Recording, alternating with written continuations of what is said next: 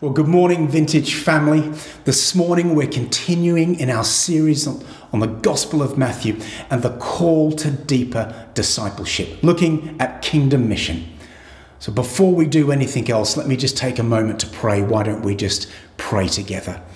Father, you have called us to this time and this place, in this culture and with all that's going on around us, never before has it been so important to be aware of our role as your kingdom ambassadors.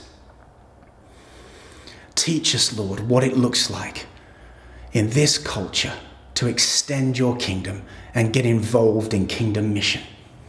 We pray this in your name. Amen. Well, Jesus opens his ministry with the words, Repent, for the kingdom of heaven has come near. The kingdom of God, you'll remember, is God's rule and reign. To declare the kingdom is near is to announce the inbreaking of a new reality into our world. God Himself has intervened in the affairs of His creation in a way that can be seen and heard and experienced in the here and now. And when we experience God's kingdom, we're experiencing a foretaste of our future life with God when He will come again and make everything new. And Matthew makes clear Jesus didn't just talk about the kingdom, He demonstrated what it looks like. I want to explore three things briefly. What does kingdom mission look like? What does it mean for you and I, for us today? And how do we begin? So, firstly, what does kingdom mission look like? Well, Matthew gives us insight into this with this description from chapter 9, verses 35 to 37, as Jesus extends his ministry. Jesus traveled through all the towns and villages of that area, teaching in the synagogues and announcing the good news about the kingdom and he healed every kind of disease and illness. When he saw the crowds, he had compassion on them because they were confused and helpless, like sheep without a shepherd.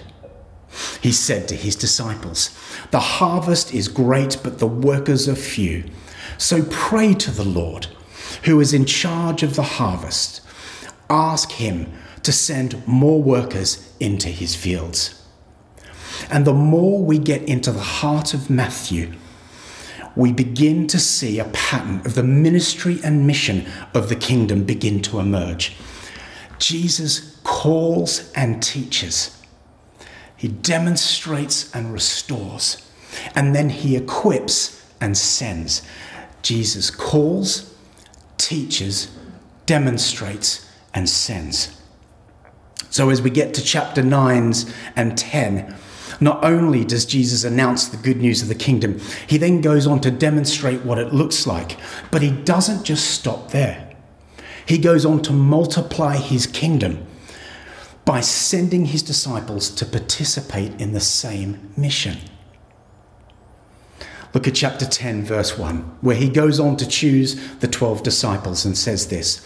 Jesus called his 12 disciples together and gave them authority to cast out evil spirits and to heal every kind of disease and illness. Then, further down in verse 5, he sends them out with these instructions. Don't go to the Gentiles or the Samaritans, but only to the people of Israel, God's lost sheep. Go and announce to them that the kingdom of heaven is near. Heal the sick, raise the dead, cure those with leprosy, and cast out demons. Give as freely as you have received. Jesus calls them. He teaches what the kingdom of God looks like. He then demonstrates what he teaches then he sends his followers out into the world to go and do likewise. So the early church were not only called to repent and follow him, they were invited to participate in the extension of his kingdom. Following the king was an invitation into a new reality and purpose of participating in kingdom mission. And participation in the kingdom of God transformed their identity and purpose. And each one saw themselves as not only doing mission, but becoming mission. Mission is not something we just do, it's who we become in Him. So, in the power of the Spirit, they went out into the surrounding culture, preaching the good news, healing the sick, setting captives free. And as we know from the book of Acts, they go on to transform the known world in and through the Spirit's power. This is what kingdom mission looks like. This is the missional movement of the kingdom. God the Father sending the Son the Son sending the Spirit, and the Spirit sending the church into the world.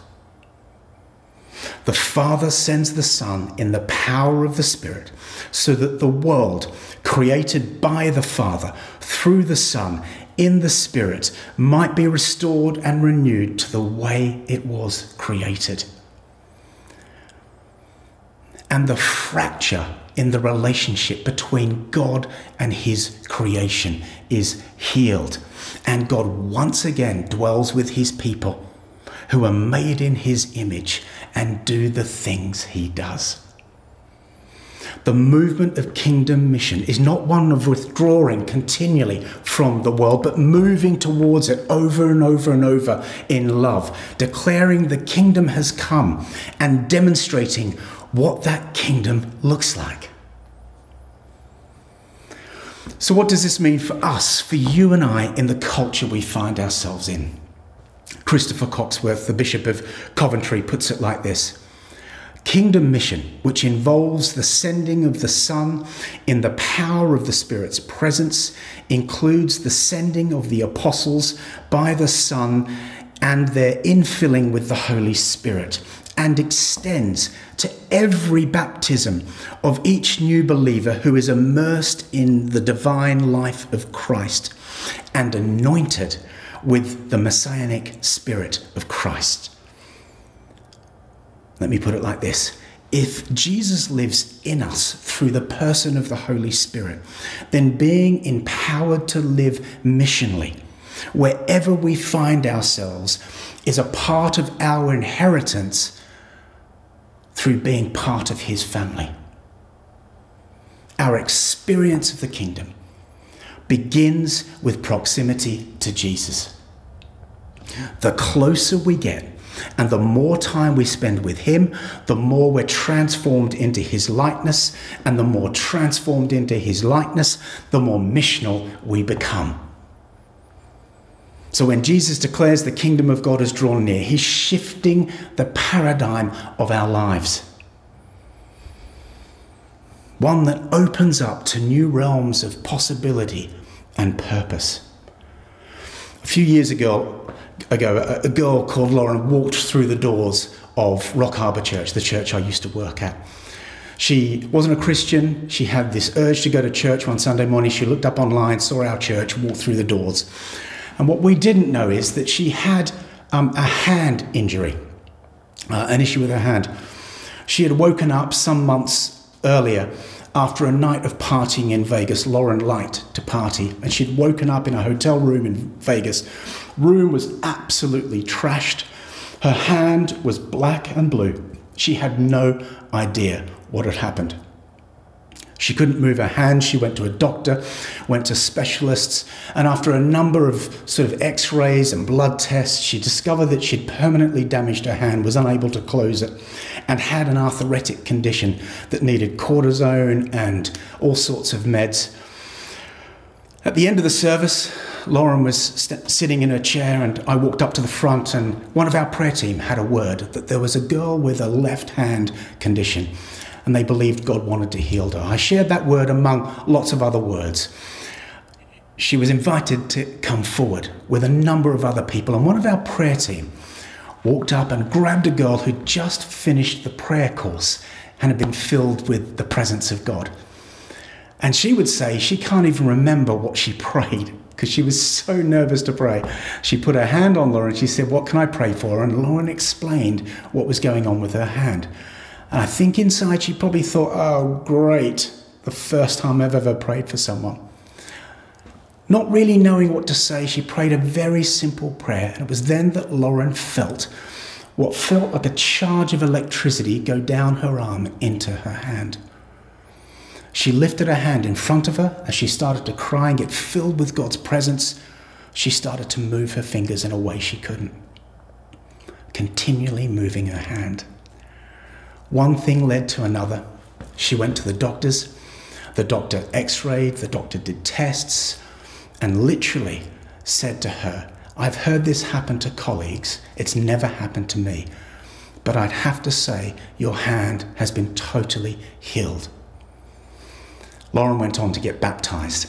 30 people came to watch her get baptized. She went on to Uganda to do ministry and mission work. She ended up marrying a pastor's son, and she's still involved in all sorts of ministries today. You see, when we receive what God's done for us, we discover what He wants to do through us.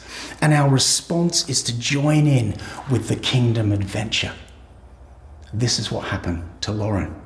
His invitation to us is to believe that the kingdom of God is near. So as we follow, listen, and learn, we then get to participate in kingdom mission. So, with the Spirit of God working in us, we're transformed to look more like Jesus and do the stuff Jesus did. This is the great adventure. Our transformation on the inside equips us for kingdom mission on the outside. And this is the life of discipleship you and I are invited into. Growing as a disciple is about becoming attentive to his voice and sensitive to his promptings so that we can do the work of the kingdom in our daily lives. Our world of pandemic and economic vulnerability is desperately in need for the church to become the people of God He's called them to be and to point to a different reality, one that is full of hope, life, and purpose.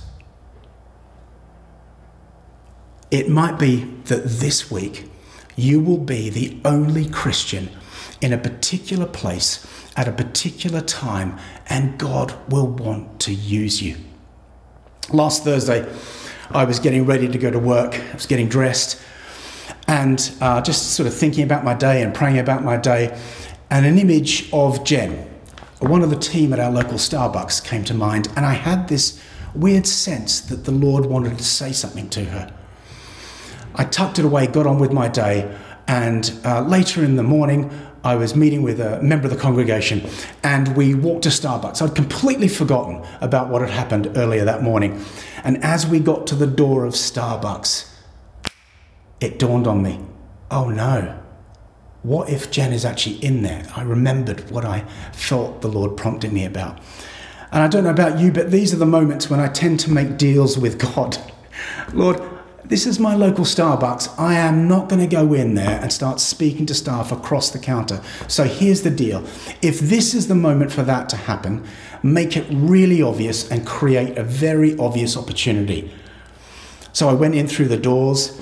I got served by someone I looked, couldn't see Jen anywhere. Quite relieved, to be honest with you. And then I got to the point where you're waiting for your coffee, and sure enough, Jen appeared from behind the machine, said, Ash, how are you? Leaned over with the coffee to pass it to me. It was, uh, ah, I, this was it. So I just simply said, Jen, um, I'm not sure if you know what I do. She said, Yeah, I think you work in a church. I said, Yeah. I said, I, I um, this is going to be absolutely crazy, perhaps. But this morning I was praying and you came to mind. I just want you to know you have a really, really sweet spirit and a sweet heart. And God sees you and He knows you and He's got you. And then I walked away. Now, I don't know what she thought of that moment. I don't know what happened next. That's not my concern. My concern is not to allow fear to push me away from joining in with God's mission. Jim Cymbala, pastor of the Brooklyn Tabernacle, puts it like this I never want to let fear of the unexpected cause me to institutionalize lukewarmness. Lord, save us from lukewarmness and the domestication of the gospel. Lastly, how do we begin to get involved? It's simple. We ask, we wait, we expect, and then we follow. We ask, we wait, we expect, and we follow. It all begins with prayer. Prayer is not a strategy in the kingdom, it's the strategy of the kingdom. So, the more time we spend with Jesus, the more we get to know what He's like. And all our asking and waiting is growing us toward deeper dependence and communion with Him, helping us to become aware of the sound of His voice and our oneness with Him. So we wait on Him to speak, to move, to act. And when we see it, we follow. As we follow His leading, we start to discover how kingdom mission works. So the first thing we do is to ask. We ask the Lord to send us. We ask the Lord to use us. We ask Him for eyes to see what He's doing around us in the everyday. We ask for His heart to fill our hearts with the same compassion that filled His when He saw the crowds like sheep without a shepherd. Boy, that could be a description of the people I see in LA today. We ask for His desires to become our desires. And then, filled with expectation, we follow Him into our city, empowered by love and the Holy Spirit to join in with what He's doing and do the things He does. Carrying the presence of God everywhere we go. We are kingdom carriers, which means that the reality of the kingdom should influence the environments we enter. Our role is to pay attention to where He is working and partner with Him in what He's already doing. So, to make disciples, we have to learn to be attentive to the Spirit wherever we are. And God will often want to do this within our existing network of relationships we already have.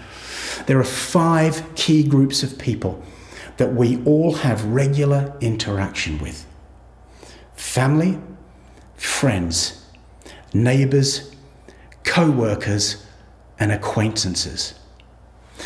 The Holy Spirit is already at work in each of these groups. We just need the eyes to see what He's doing.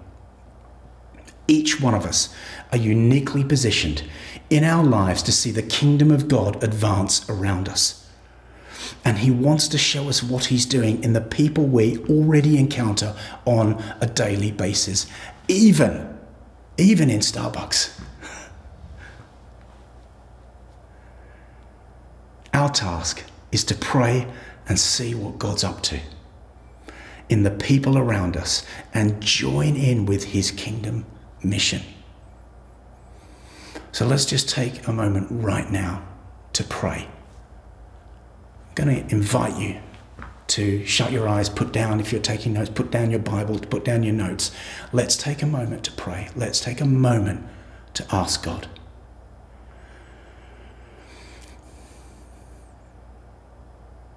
Every one of us is invited into the adventure of kingdom mission. This is not just for professionals. The whole family of God are invited into this adventure. Sent with the purpose of letting people know the kingdom has come. But first, let him fill you with his presence and show you what he's up to. At the end of the Gospel of John, it says Jesus said this to his followers Peace be with you. As the Father has sent me, so I send you. When he'd said this, he breathed on them and said, Receive the Holy Spirit. Father, send your Holy Spirit.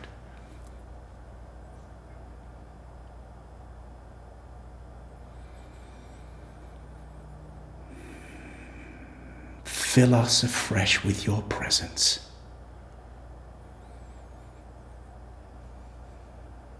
That we might be awakened to all that you're doing around us.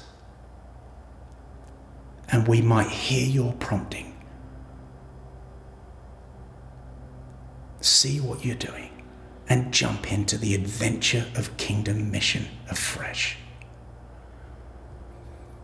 For the sake of those around us who desperately need you.